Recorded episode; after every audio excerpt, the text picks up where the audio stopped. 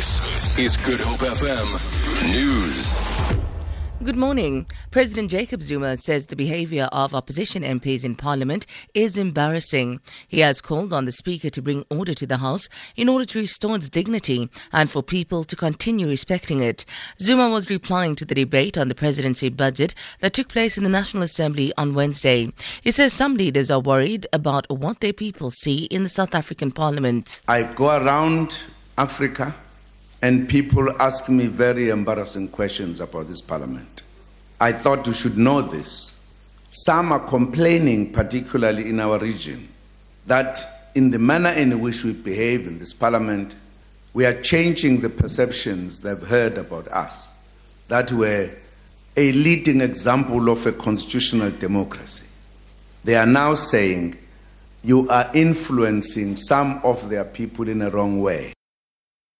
Two suspects have been arrested in Lansdowne for allegedly being in possession of illegal abalone with an estimated smuggle value of about 1.2 million rand. They were apprehended during a joint operation between the Department of Agriculture, Forestry and Fisheries as well as the SAPS. Police spokesperson Andre Traut says more than 12,000 pieces of abalone were found in their possession. The two suspects, a Malawian man aged 30 and a local male aged 40, are due to make a court appearance in Athlone on Monday for illegal possession of abalone. The circumstances surrounding their arrest are currently being investigated.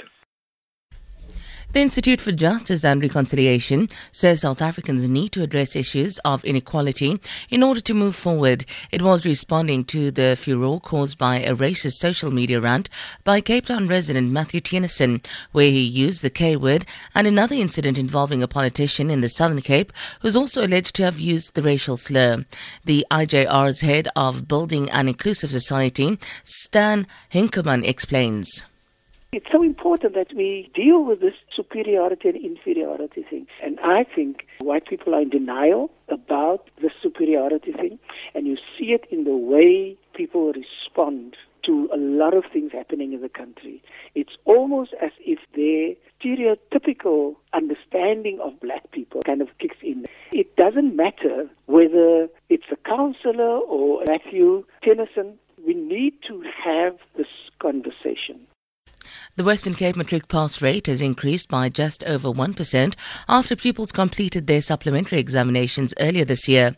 Provincial Minister of Education, Debbie Schäfer, says the overall pass rate for 2015 now stands at 85.9%. She says 899 additional learners have successfully completed their grade 12 examinations. Last year, the Western Cape achieved the highest matric pass rate in the entire country. For Good Hope FM News, I'm Sandra Rosenberg.